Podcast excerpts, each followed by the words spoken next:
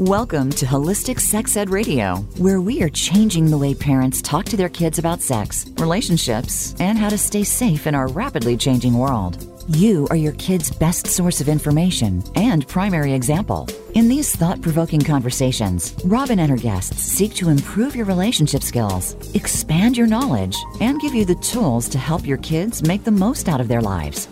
Now, here's your host, Robin LaCrosse. Hey everyone, welcome to Holistic Sex Ed Radio. I'm your host, Robin LaCrosse, and today we are going to continue our conversation about fertility and preventing unintended pregnancy. I'm still very concerned about this. This is a topic that I am very passionate about. Part of my mission and purpose in life is to help prevent unintended pregnancies and the spread of sexually transmitted diseases. And so, to that end, today we are going even deeper into the conversation. You may remember my episode from a couple weeks ago, Birth Control in the Zombie Apocalypse, where we started having this conversation. And then a couple weeks after that, we had a conversation with Robin Rose Bennett about herbal birth control. And today, what I want to talk about is more about the natural birth control methods, in particular, fertility awareness. So, for somebody, for example, who maybe was interested in using herbal contraception, the very first step is to get to know your cycle. And to do that, it would be to employ, to utilize, to get to know your body. So, to use the tools and the methods that allow you to get acquainted with your body and cycle. So, today we're going to go deeper into those. So, let's talk a little bit about natural birth control methods. So, what are they exactly? So, the definition can depend on who you're talking to. In general, I feel like they are any birth control method that does not involve hormonal birth control so that your body is allowed to cycle naturally. So, natural birth control methods could include barrier methods like a condom, for example. It could include a copper IUD because that doesn't contain hormones and that allows you to cycle normally. It include could include something like the withdrawal method, which means that the man does not ejaculate inside the woman during intercourse. And it could also include the herbal contraception methods, like we talked about previously. And finally, we have what is called fertility awareness methods, which are a collection of techniques based in science that we can use to collect information about what our body and cycle is doing over the course of our monthly cycle, our fertility cycle. We're going to go into detail on those methods here in a second. I also want to tell you what fertility awareness methods are not. So, fertility awareness is not the same as the rhythm method.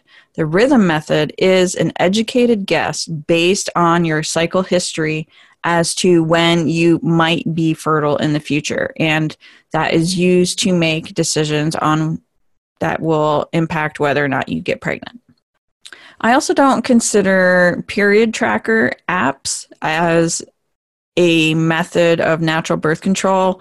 My opinion is that the majority of them are essentially computerized versions of the rhythm method. And so what they're doing is just using a, you know, a more sophisticated, you know, average of your cycle information to make an educated guess as to when you're fertile. Now, I don't know about you, but for me personally, basing reproductive decisions on an educated guess doesn't work for me. It's not something that I ever felt comfortable doing.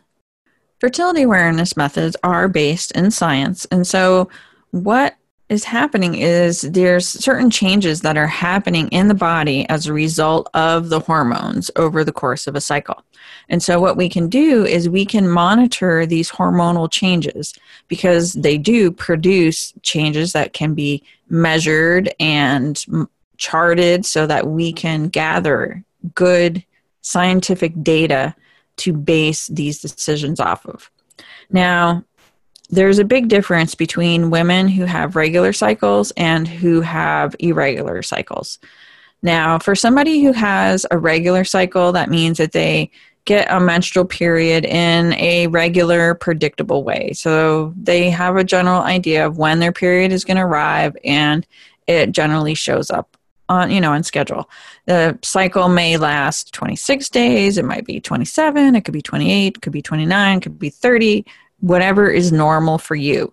And what part of the process is is spending a period of time getting acquainted with your body charting those details and getting to know what is normal for you. So women who have irregular cycles it's going to take a lot more charting and observing in order to really get a sense of what is happening. And it requires a lot of diligent tracking. And that can maybe be the most challenging part about fertility awareness methods is being consistent, showing up every day and charting your cycle. So let's talk about charting your cycle. So first of all, there's two different ways to do it. You can do it on paper, which is the way I encourage my clients to do it because I want that tangible experience of, you know, seeing it on paper, writing it down, having the charts near your bed, being able to you know at the at the at the end of every cycle the beginning of every new cycle one thing that i did was i created this little ritual for myself is every month every cycle when my period started anew I would, on that day of the first day of bleeding, day one, I would set some time aside and complete my charts from the previous cycle, print new ones for the next cycle, get everything all ready, spend some time, drink some tea, and just made it a, a habit of doing that. Every time I got a new period, I would sit down, I would devote that time to getting ready for the new cycle. You can also use apps to track your signs and symptoms, but I really encourage people, especially when they're learning, to just, you know, do it on paper and make it really easy on yourself to see because when you have, you know, those pages that you can lay out in front of you, it really can help you to see the patterns where you might not see them as well as you might on an app, for example. I also encourage my clients to track as many of the different symptoms as they possibly can because especially in the first 6 months like this is an information gathering mission. You want to record as many signs and symptoms as you can because I want you to be the observer.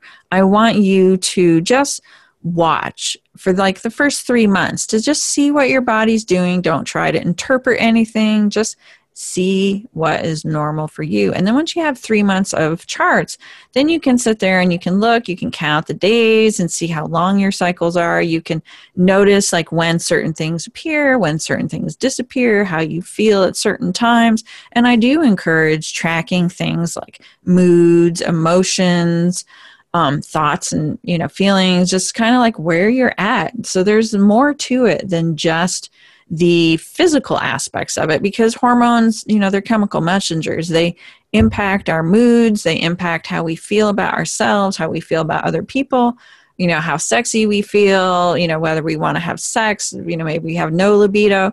So all of these different things are relevant. And the more information that you record the more useful your charts will be when it comes time to learning you know sitting down and evaluating and learning more about your cycle. I mean sure we live in these bodies but we may not make correlations or connections unless we are paying attention to certain things. So, really, what this is when somebody is learning fertility awareness methods is, is like a deep, deep dive into your personal biochemistry, like how your body functions, how your cycle is connected to your emotions and other aspects of your life. And when you get in a greater understanding of this, you can also like schedule your life based on your cycle. For example, when estrogen levels are high, you might be more energetic, more outgoing, you might feel more social, you might want to go hang out with friends more. Um, which might be a little challenging during this particular time period since we're all like hanging out at home and this kind of thing. But we can, you know, reach out on Zoom and on Skype and connect Facebook, FaceTime with our loved ones and have some of that face to face interaction. When is the best time to start tracking your cycle? Well, right now, start today. There's, you know, a couple of things that you need. You can need a, a calendar, you need a, a graph depending on, you know, what you are going to be tracking. I will post things like that that you can use, that you can print and use on my website. So I'll post those in the show notes. So holisticsexedradio.com. Look for the link for previous episodes and you'll find it right there. So, yes, the best time to start charting your cycle is right now. When you're starting your cycle, let's start at the beginning. Okay. So, day one of your cycle is the first day of bleeding. What if you're a spot, if you're somebody who spots before you start to bleed? I would record day one as probably the first day of full bleeding. Um, if I was working with somebody with a client, um, what I would do is I would probably evaluate her cycles after a few months and see like what feels right. But for right now, um, what I would do is I would just mark in your notes, you know, spotting these two days, and then the first day of first full bleed, I would count that as day one. And again, we are just observing at this point. So there's lots of room for error. We're not making any decisions whatsoever based, you know, like on birth control stuff. The rule is when you're learning, use protection. Use protection, use protection, use protection. So what does that look like? Condoms are a great choice. If you happen to have an IUD, awesome. IUD works great. Um, again, if you have a copper IUD, that works. If you have one of the hormonal IUDs like Mirena, that one is not going to work for this particular purpose because what it does is it doesn't allow you to cycle naturally because there's hormones in there, so it has an impact on your cycle. What is the length of the learning curve? Well, it depends if you have coaching or not. For somebody who is going it on their own and who's going to figure it out by themselves, I would say that your learning curve is going to last between five and eight months. We'll call it six months just for fun. Um, one of the things to be aware of is that around the six month point, a lot of people are starting to feel very confident about their what they've learned, what they're learning about their bodies, and at this point, people are sometimes starting not to use contraception at certain times during the cycle. And what I've noticed is that around the six month point, people can start feeling a little overconfident. And if you're feeling overconfident, if you make a mistake, a lot of times the result is unintended pregnancy, which is what we're trying to avoid here. Now, if you get coaching, you can decrease that learning curve quite a bit because you have the experience of somebody who has had a lot of experience with other people's cycles, including their own, to help you figure out what's going on. So that can be very valuable. And in that case, your learning curve is absolutely going to be three months long for sure around month four or five, you know, depending on what things look like, you know, there might be some room for starting to make some decisions around birth control, um, reproductive decisions. And when you have a deep, thorough understanding of your body and cycle, every time you have sex, you have the choice of am I going to get pregnant now or not? And of course, you know, that question also determines like, am I have, do I happen to be fertile at this moment? Also factors into it. But there's a very conscious decision making process around when you know you are fertile, when you know the time frames that you're fertile, you know if right now, if you have unprotected sex, that you'll get pregnant. And of course, I am making the assumption that everybody's plumbing is working appropriately. I know infertility is a huge challenge, a lot of women struggle with. So, this call is not addressing that in any way, shape, or form. This is a conversation around women who are having menstrual cycles on a regular basis who are menstruating who do have fertility. And if you're struggling with infertility, then that's clearly another conversation that we aren't going to have today. So we're going to take a quick commercial break. And when we come back, we are going to dive into some of the fertility awareness methods. So stay tuned. We'll be right back.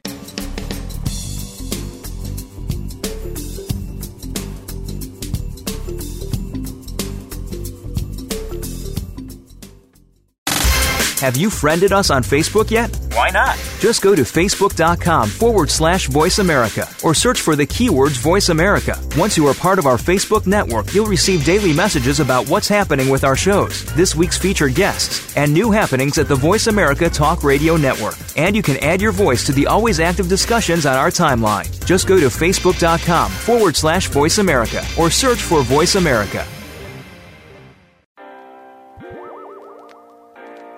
Are you sick of condoms? Does hormonal birth control make you feel sick? Does it cause you to gain weight or kill your sex drive? Do you wish there was a better way to manage your fertility that didn't involve putting artificial hormones in your body? There is a better way, and I've been using it successfully to manage my fertility for over 25 years.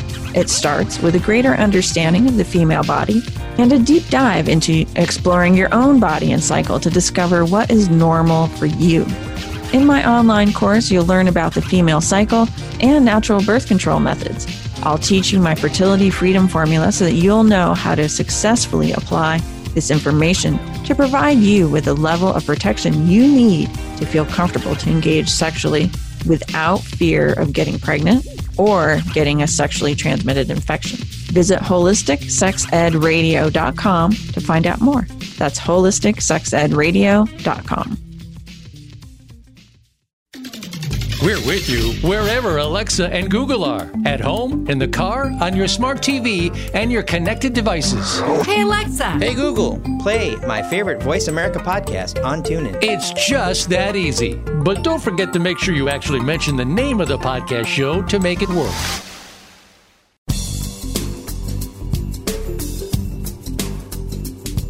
You are listening to Holistic Sex Ed Radio.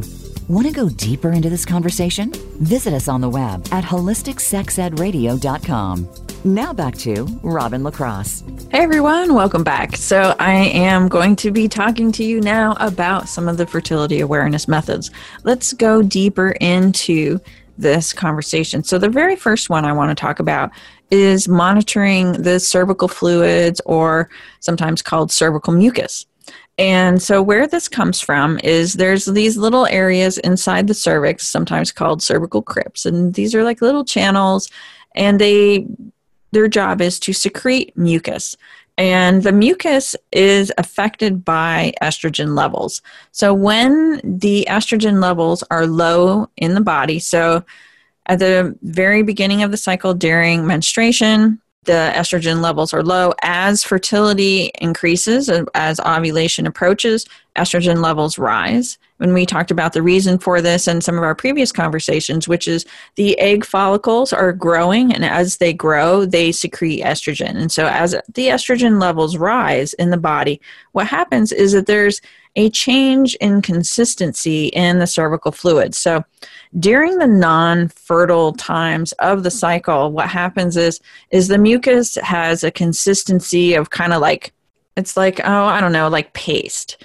So it's like thick, it's whitish or off-white in color. It's pasty. Um, if you have some between your like thumb and finger, when you like mush it together and move it around on your fingers, it's kind of tacky and there's not usually a lot of it.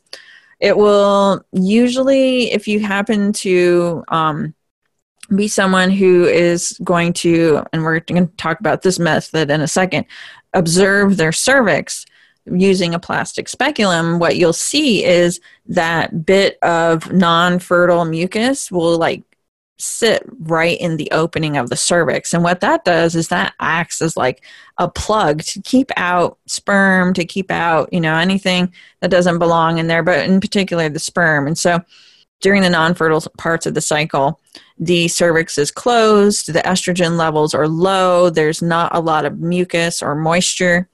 As estrogen levels rise, the fluids start to change, and so it becomes more of it and it starts to change in consistency. It's not quite so pasty, and maybe it's more creamy like lotion. And so there's a change in the consistency. And as the estrogen levels increase more, it changes even more. So it goes from kind of lotiony to more watery and it starts to become a little bit more clear instead of white or opaque. And when you've got the most fertile mucus, if you take some between your finger and your thumb, you can often stretch an unbroken strand of it between your thumb and your forefinger or your middle finger, whatever finger you happen to be using. And that is the most fertile mucus. So it's often described more as like egg whites, for example, can be stretchy like that. And there'll be more of it. And you might notice, like when you wipe with the toilet paper, that during your fertile times, you may feel more slippery, or you might need to wipe with toilet paper more to feel clean because there's just more lubrication there. This can be something that women don't really expect. And so there's a lot of confusion sometimes. Like some women will think that this increase in cervical fluids or mucus means that there's something wrong. There's some women who have mistakenly thought that this was a yeast infection, that they get yeast infections every month, which is not true, actually. It's like this is a normal, natural part of your cycle. And if you're thinking that you're getting a, a yeast infection every month and then you're using the over the counter medications, you can set yourself up for problems. So I think having that knowledge that, oh, during certain times of the month, my body is going to produce more cervical fluids. It's going to feel different when I wipe. It's going to be more noticeable. Some women have copious amounts of discharge. Some women have very little discharge. And this is all part of finding out what is normal for you. And this is why I encourage women to take really good notes. Like, you know, touch it, taste it, smell it. As your fertility increases, there is differences in the flavor, the sensation, the odor. I mean, all of it. Like there is differences as the estrogen levels rise. And then after ovulation occurs, the estrogen levels drop off very rapidly. And you'll see after ovulation occurs that the cervical fluids will dry up very quickly, often within a day after ovulation. Or sometimes even they might dry up just before ovulation happens because the way the hormones work is estrogen levels go high. And as they hit a certain point, there is another hormone that comes into play called luteinizing hormone. And this hormone, its job is to suppress all but the most developed of the egg follicles. And so, as these other egg follicles are depressed, the estrogen levels drop as a result. And so, this is going to change the consistency of the cervical fluids. And some women, like I said, their cervical fluids will dry up very rapidly just before ovulation occurs or right as ovulation is occurring. So there's a little bit, you know, there's going to be a little bit of unique what does your body do here? And so this is where tracking all of the different signs and symptoms can be very helpful in helping you figure out what is normal for you, what your body is actually doing. It's actually really fun to be able to narrow ovulation, like the window of ovulation, down to 12, 24 hours or so, which can be done but it requires really knowing your body very well and also having access to tools to help you confirm that ovulation did happen and all of that good stuff. So, how do you check your cervical mucus? So, how do you check your cervical fluids? So, one way to do this is I'm going to say you have to touch it you have to touch yourself. You have to touch the cervical fluids. So, one way of doing this, you can touch the opening of the vagina and see what kind of fluids are there, see if there's anything there. And if there's nothing there, if you want more information, you can actually reach up inside the vagina with two fingers and see if you can find your cervix. And if you can, with the two fingers, you can just kind of scoop some of the the mucus that's up in there off the face of the cervix and pull it out and take a look and see what you got. It might be just like a little bit of it, it could be clumpy, it could be whitish, it could be stretchy, clear, I mean anything in between. And just close your eyes and rub it in between your fingers. Even do that before you even look at it. So you can just feel the consistency and learn to tell the difference between infertile, approaching, increasing fertility, and the most fertile versions. And then once you've got a good feel of what it feels like, nice, good tactile feeling, then you can look at it, you can smell it, you can taste it, see all the different things, and then write this stuff down. Like keep really good notes. Keep a notebook. I had a uh, like a red three ring binder that I would use. I got paper that was already punched holes in. I had a hole punch to like punch my charts and stuff. And I had um, what else did I had? I had a a moon cycle chart, which I'll see if I can find the uh, the link for that. There's a lady who creates those. Um, she used to have it online, which I assume she still does. So I'll, I'll hook you up with that link there. Which that that uh, chart in particular was super fun because it has the moon cycles, and so as you color in the days that you're bleeding and then as you figure out when you're ovulating what i used to do was color that one green. And then so i would have on my my moon chart would be like the red moons all lining up over the course of the year and i could see like the pattern like did they come at the new moon? Did they come at the full moon? Did they change over time? And after doing it for a few years you could see how it changes. It's really cool stuff. So i will definitely get you that link one important thing that you need to know about the cervical fluid, checking the cervical fluid, is that it will not confirm that ovulation has happened. Yes, it is true that after the estrogen levels drop, there is a very noticeable change in the consistency of cervical fluid. However, it does not tell you that ovulation actually occurred. It's important to know that ovulation is not set in stone and that it can change. Like, it can be delayed for reasons that you might not expect travel, illness, stress, et cetera, et cetera. Like Mother Nature can just throw you a curveball out of the blue and for no reason at all. You know, maybe because the moon was just pink. You know, we had a pink supermoon. We have no idea what our body's going to do in any given cycle. And so therein lies the danger of not using enough information gathering techniques to actually confirm that ovulation did happen. Because if for some reason your body decided that it wasn't the right time to release an egg, and then two weeks later things seem a little bit better, and your body's like, oh, you know what? I think actually I will ovulate after all, and the hormones kick back up, and all of a sudden you pop out an egg two weeks later than you were expecting. Instead of menstruating, you're ovulating, and oops, if you're not protecting yourself or like monitoring that information, then you find yourself with an unintended pregnancy. So, we're going to talk about how to confirm ovulation has happened when we come back from the next commercial break. One thing I want to cover, however, before we take our commercial break is contradictions or things that can change cervical fluids. Now, one thing in particular antihistamines reduce mucus. That's their job, and they will change cervical fluids. So, if you are taking antihistamines for allergies, be aware that it can affect your cervical fluids and make it look like there's less than they actually are. And so, it may make it harder for you to tell that ovulation is approaching. Something else to be aware of is that arousal fluid will change the consistency of cervical fluids. Arousal fluid is what happens when you are excited sexually. Your body starts to get juicy, it produces moisture, lubrication.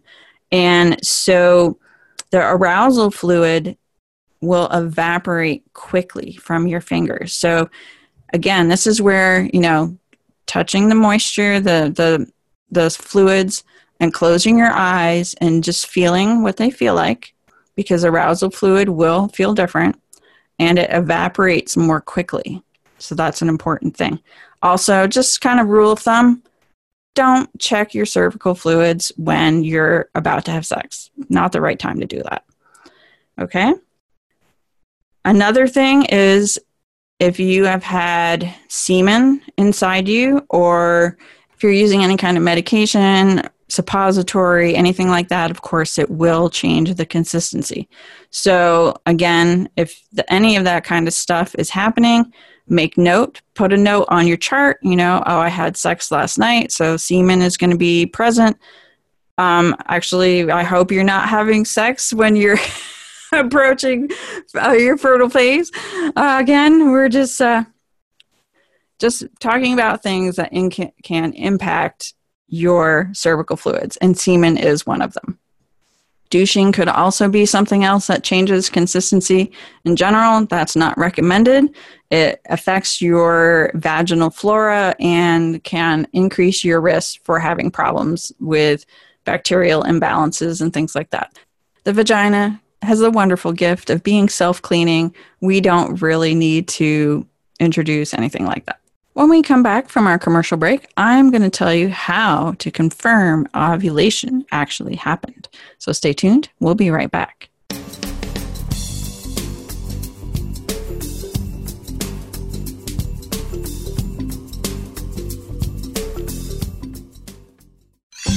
Your favorite Voice America Talk Radio Network shows and hosts are in your car, outdoors, and wherever you need them to be. Listen anywhere. Get our mobile app for iPhone, Blackberry, or Android at the Apple iTunes App Store, Blackberry App World, or Android Market.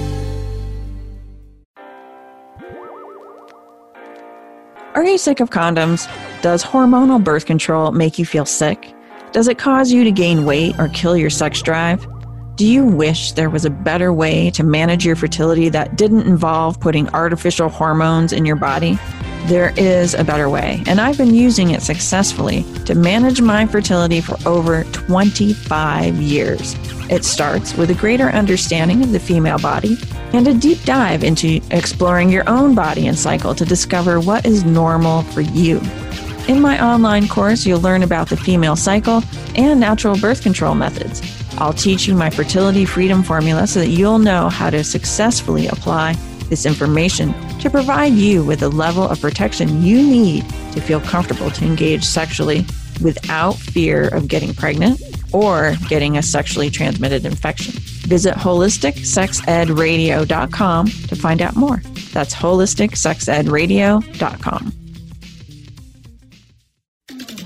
We're with you wherever Alexa and Google are at home, in the car, on your smart TV, and your connected devices. Hey, Alexa. Hey, Google, play my favorite Voice America podcast on TuneIn. It's just that easy. But don't forget to make sure you actually mention the name of the podcast show to make it work.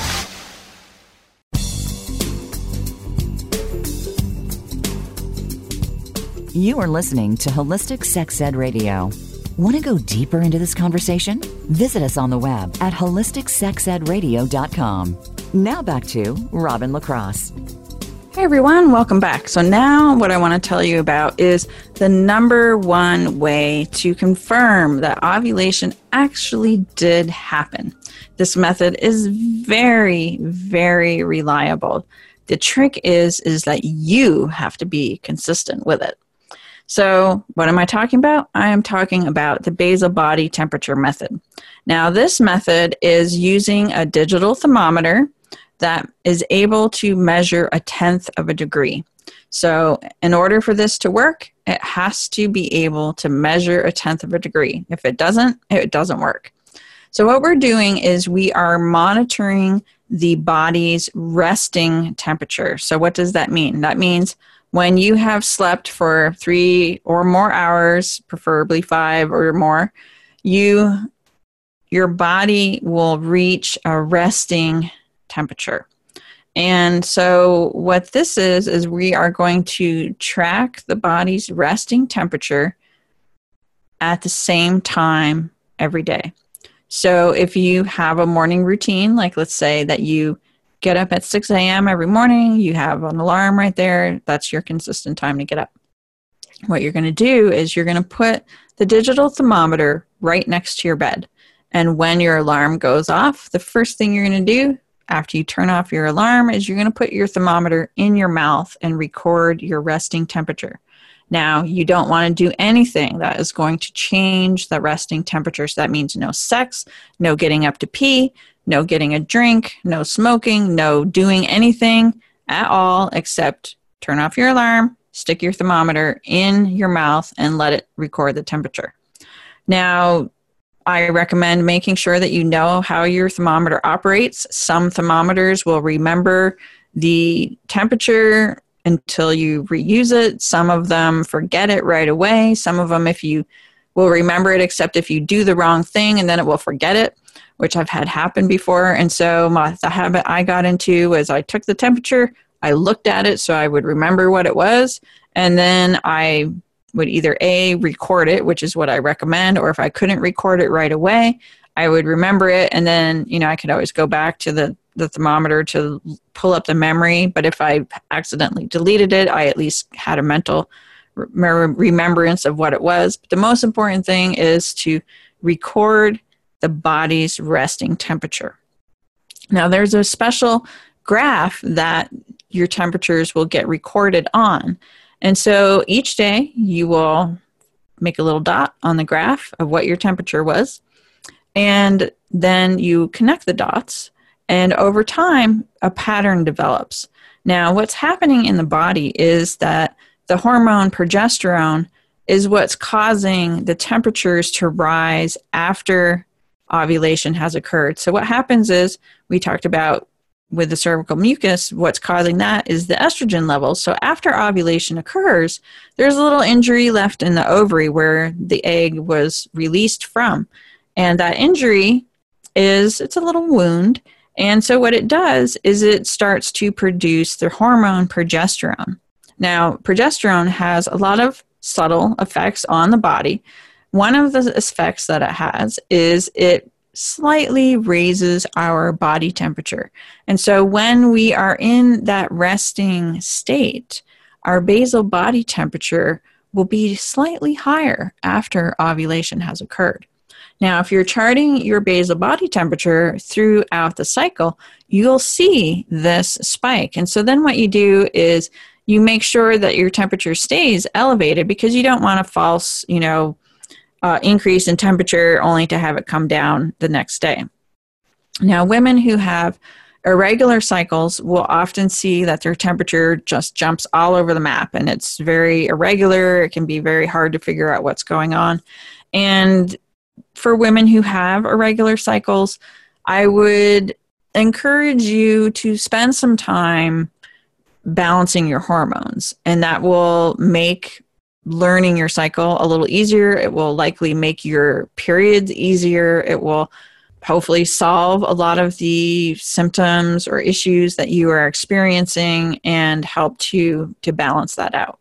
For women who ovulate regularly, this is going to be very pronounced for the vast majority of women. If you have a healthy cycle, once you ovulate, it's going to be a noticeable increase. It's not going to be a lot. We're talking about a tenth, you know, tenths of a degree here. But when you lay these numbers out on a chart, you can easily tell when ovulation has happened with a little bit of experience. So again, after, you know, being the observer for a minimum of 3 months, you will very obviously see the change. And then if you're charting your cervical fluids, you will see the changes in your cervical fluids leading up to ovulation. Ovulation happens, which something very important that you need to know about the basal body temperature method is that there is no warning of ovulation. There's absolutely no warning of impending ovulation. And so this is very important to remember. The basal body temperature is a way of confirming that ovulation actually happened. So once you've confirmed that ovulation did indeed happen, you are, in fact, non fertile for the rest of the cycle. So the, the question is, is making sure that yes, ovulation did happen. So when ovulation occurs, the egg is capable of fertilization for a window of 12 to 24 hours. After that point, it's not able to be fertilized. So even if sperm get in there after the fact, it's not able to be fertilized. So the trick is making sure that sperm is out of and away from the vagina prior to ovulation. Once you've confirmed ovulation, then you're non fertile for the rest of the cycle. So the real trick is absolutely confirming that you did ovulate. And so, again, with my clients, my strict rule is no unprotected sex while we're in the learning curve. And when do we start relaxing those standards? It's gradually and it's as they are gaining confidence as I am gaining confidence in their ability to tell what's going on. Now, I want to stress that being consistent with tracking your basal body temperature is very important. So, you can take a break when you have your period, okay? You can take a week off, but I would actually encourage you just to stick with the habit. It just takes a minute, just be in the habit. So, consistency is really the key with this particular method. What's interesting about it, too, is that it can be used as a way to gain information in a situation where, say, for example, somebody was exposed to semen and they're not sure where they are in their cycle. I've had some of my, you know, some of my clients, people who've come to me in in crisis, um, looking for information on what they should do. And one of the things we can do is try to figure out where they are in their cycle. And the basal body temperature method can yield some interesting information and help us determine that. When we don't have the history, you know, prior, like say you're not starting at the beginning beginning of the cycle with day 1, the first day of menstruation, then it can be harder to figure out where you are in your cycle. But a lot of times we can tell if ovulation has happened or not. Not always, but sometimes we can. And if you find yourself in a situation like that where you need additional guidance uh, about that, you can email me and we can, you know, we can chat about it and see sort of thing. But in a situation where you might have been exposed to semen, I recommend, you know, going out and getting plan B, which is emergency contraception, just to be safe. Again, prevention is always best, but in an emergency situation, these tools are available to us and can help to prevent unintended pregnancy. I talk about this in more detail in my natural birth control program. I have diagrams there to help people, one, figure out how to tell when they're ovulating using or when they have ovulated using the basal body temperature method. And then I also have a section where I'm talking about more of like the, the emergency contraception, emergency information gathering type situations. And you can find all of that information in my natural birth control program that is on the website, Holistic Sex Ed Radio. If you go there, you can find links to it. I have some really great images there about the charts that will help to help this to all make sense. Another really great resource is the book Taking Charge of Your Fertility. It's kind of like the Bible on basal body temperature, I would say.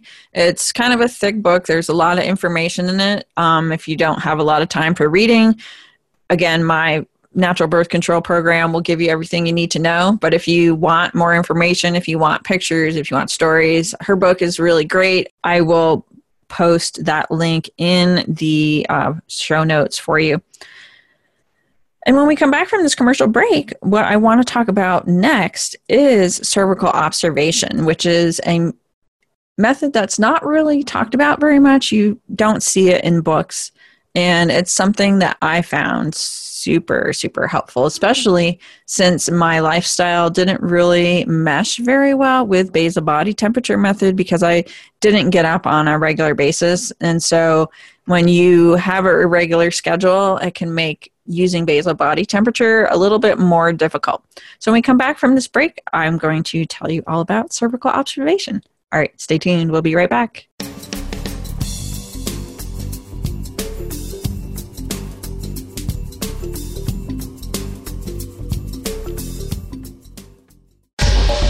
Get the news on our shows and other happenings by following us on Twitter. Find us at VoiceAmericaTRN or twitter.com forward slash VoiceAmericaTRN.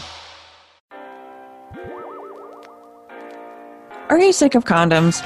Does hormonal birth control make you feel sick? Does it cause you to gain weight or kill your sex drive?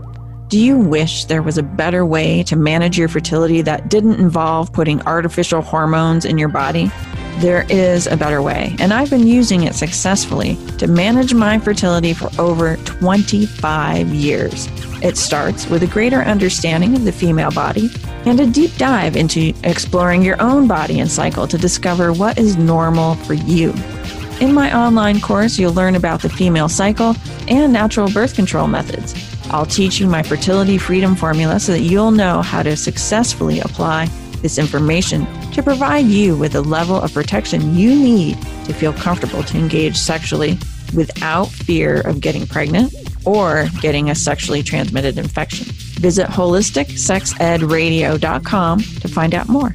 That's holisticsexedradio.com. We're with you wherever Alexa and Google are at home, in the car, on your smart TV, and your connected devices. Hey, Alexa. Hey, Google, play my favorite Voice America podcast on TuneIn. It's just that easy. But don't forget to make sure you actually mention the name of the podcast show to make it work.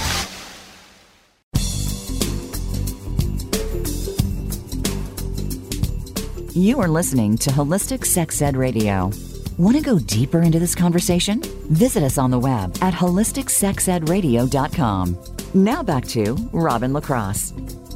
Hey everyone, we're back. So let's talk about cervical observation. So, what is this exactly? Well, your cervix goes through changes as you go through the cycle each month. And it turns out that these changes are actually pretty profound once you get to know your cervix. So, how do you get to know your cervix? Well, you have to acquire a tool for the task, a plastic speculum. And what I'll do is I will post some links to them on in the show notes so you can just go there and you'll know where to go and get them. And so a plastic speculum, what do you do with it? How do you use it? Well, yes.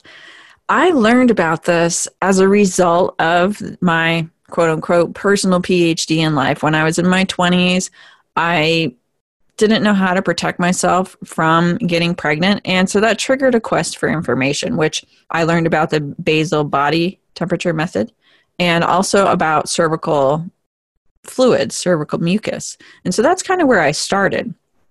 And as I gathered more information, discovered more books, perhaps one of the most profound books for me was called A New View of a Woman's Body. This book was mind blowing. Like, oh my God, thank goodness I found this book. This book is amazing. And what it did was it taught me about my cervix and how to use the plastic speculum because you know you've uh, you've probably been to the doctor you've probably had a pap smear and when they put the speculum in the handles are down like how can you possibly manipulate that yourself well you can't you can't do it from that position so what you do is you put the speculum in upside down so you can operate it. Imagine that. So this is something that the women in the 70s started doing. Like there was a big movement um, in the time leading up to Roe versus Wade, where women were basically taking back power over their bodies. They were learning how to manage their own fertility, which included giving themselves abortions. And part of that was getting access to the cervix. And how to do that is, of course, through a speculum. And so, what we would do is, as a result of this book, I learned that my cervix was going through changes over the course of the month. And so, what I started doing was I started observing it. And as so during menstruation, the cervix there's there's an opening in the cervix that's called the os os it's greek. It means opening. So this is the entrance of the uterus. This is the, the canal which the baby must pass in order to be born into the world. It's very tiny hole. It's not very big. And it's amazing that our cervix can stretch and open far enough to force a baby out through it like oh my god no wonder birth freaking hurts. yes. So we have this little tiny, tiny hole in our cervix that a baby must go out.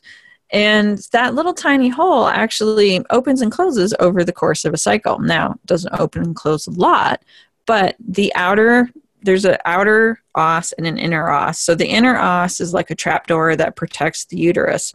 And the outer os is what we see from the external when we are looking into the vagina through a speculum. Now, in order for a woman to do that, you have to be a little bit of a juggling artist. You have to manipulate the speculum, hold that in place so it doesn't pop out unexpectedly. And then you're manipulating a mirror and a flashlight so that you can see because it's kind of dark in there and we can't like whip our head around to look up our vagina. It just doesn't work that way. So we need a mirror and we need a flashlight.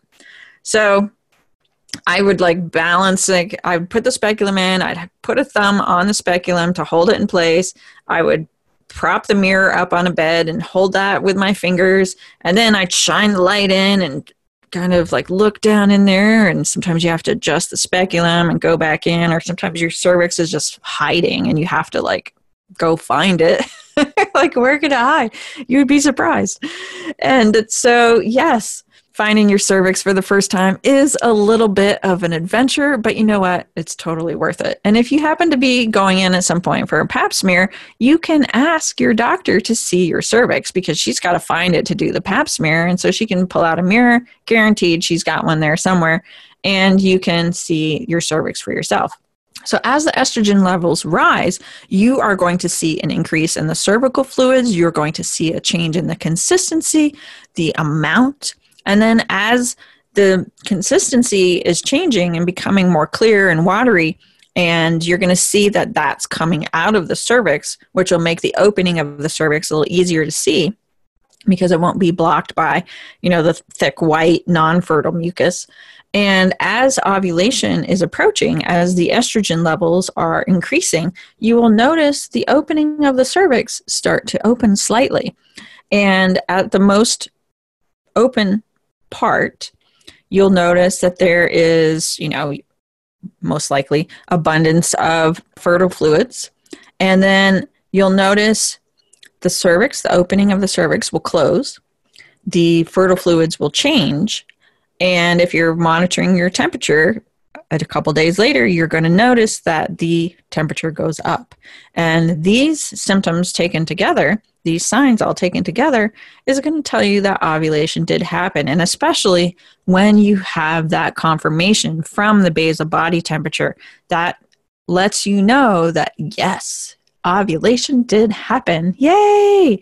And if you happen to have a partner, depending on what your agreements are and what you've decided to use for your birth control methods, then at this point you're non fertile for the rest of the cycle. So until menstruation begins, you are going to be non fertile for approximately 10 days.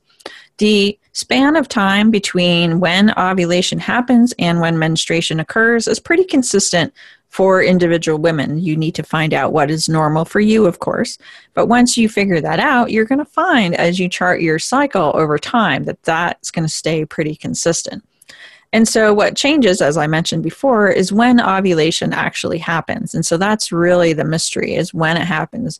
When women have short cycles, like, and I'm when I say cycle, I mean from the start of your period all the way through until when your next period starts. So, that's going to be an average of roughly 28 days, give or take. But if you have a shorter cycle, you may find that you're ovulating sooner than you might somebody with a longer cycle or quote unquote more normal cycle might and so you might find that during menstruation is a fertile time for you and something important we need to talk about is sperm longevity sperm very healthy sperm can live for up to a week in conditions when conditions are right. So if you are fertile at your peak of fertility or you know you have really good healthy fertile mucus, sperm can get into your cervix, into the uterus, and hang out and wait for an egg to arrive. So that's why I said it's super important if you want to avoid conception is to make sure that